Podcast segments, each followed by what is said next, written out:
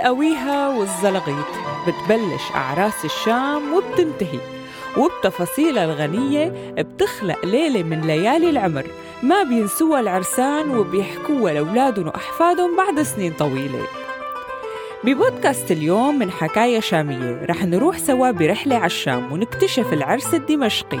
شو يلي بيميزه بيخليه حدث منفرد بحياة العرسان والمعازيم.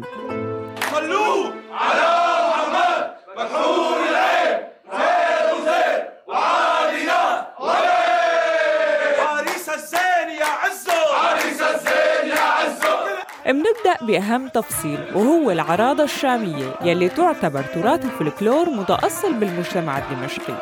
بيرافق العريس بيوم عرسه من الحلاق لحمام السوق لصالة العرس وبيخلق جو من الفرح والبهجة بالمكان. على وقع العبارات يلي بيرددوها رجال العراضة مثل شن قليلة شن قليلة الله يعينك على هالليلة.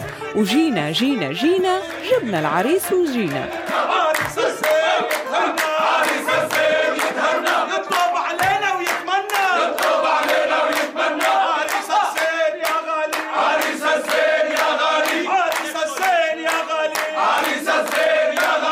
وبترافق العراضة رقصة هي رقصة السيف والترس الشهيرة بمدينة دمشق.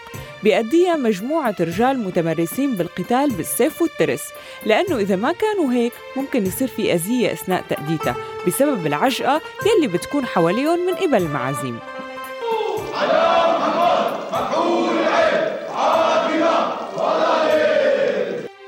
أما النسوان فبتكون عم تعلى من صوبهم صوات الزلغيط والقويها يلي هي مجموعة من الجمل على قافية وحدة بتحكي لسان حال العروس مثل قويها يا ما حرقوا قلبي قويها يا ما قالوا فلانة ما بتتجوز قويها تجوزت ونصرني ربي.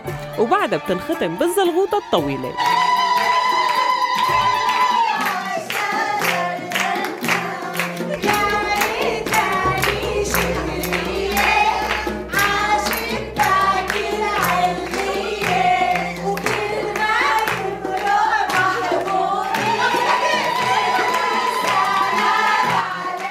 ناس بتسمع بدعوة بتنقال بالشام وهي إن شاء الله بشوفك على الأسكي طيب شو هي الأسكي؟ وليش الناس بيدعوا للشخص هالدعوة؟ هاي الدعوة بمثابة إن شاء الله بنفرح فيك لأنه الأسكي هي كرسي العروس والعريس بالشام يلي بتكون مصنوعة من خشب الزان ومغطاية بالسجاد العجمي ومرتفعة عن منصة بالعرس أعلى من طاولات المعازيم بمتر تقريبا ليكونوا العرسان شايفين الكل ويردوا السلام على المهنئين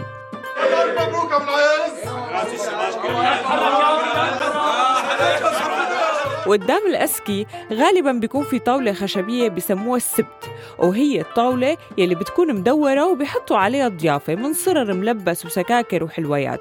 وعند العائلات الميسورة بيكون في أكثر من سبت بالصالة وموزعة بين المعازيم ليتحلى الكل.